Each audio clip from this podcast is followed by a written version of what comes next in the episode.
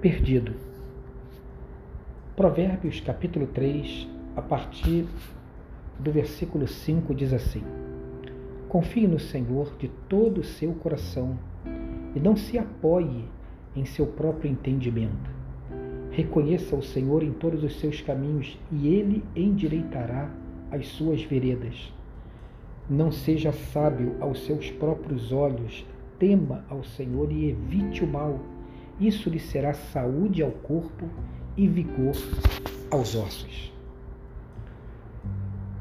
Certa pessoa entrou num prédio, foi até o hall dos elevadores, entrou no elevador e o assessorista lhe perguntou: Qual andar, senhor?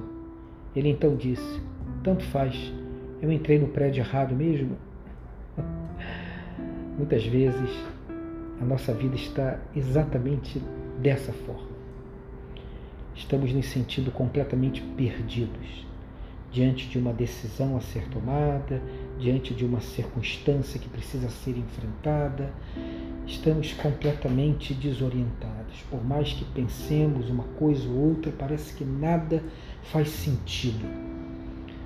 Não adianta nessas horas se valer apenas do seu entendimento, se valer da sua experiência de vida e até mesmo de bons conselhos.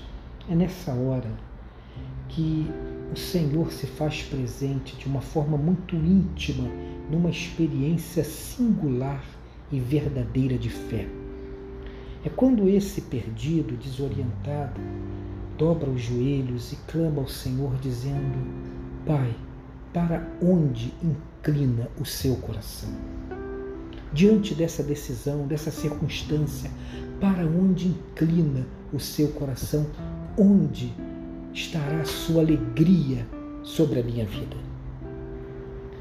Parece uma oração simplória, mas é a oração verdadeira de quem para e, ao invés de se estribar em seu próprio entendimento, de reconhecer só seus próprios caminhos ou de ouvir sua própria sabedoria, simplesmente se coloca na posição de escuta para receber aquela inspiração, aquele toque, aquela lembrança, aquela palavra que vem lá do fundo da gente, mas que não teve origem em nós.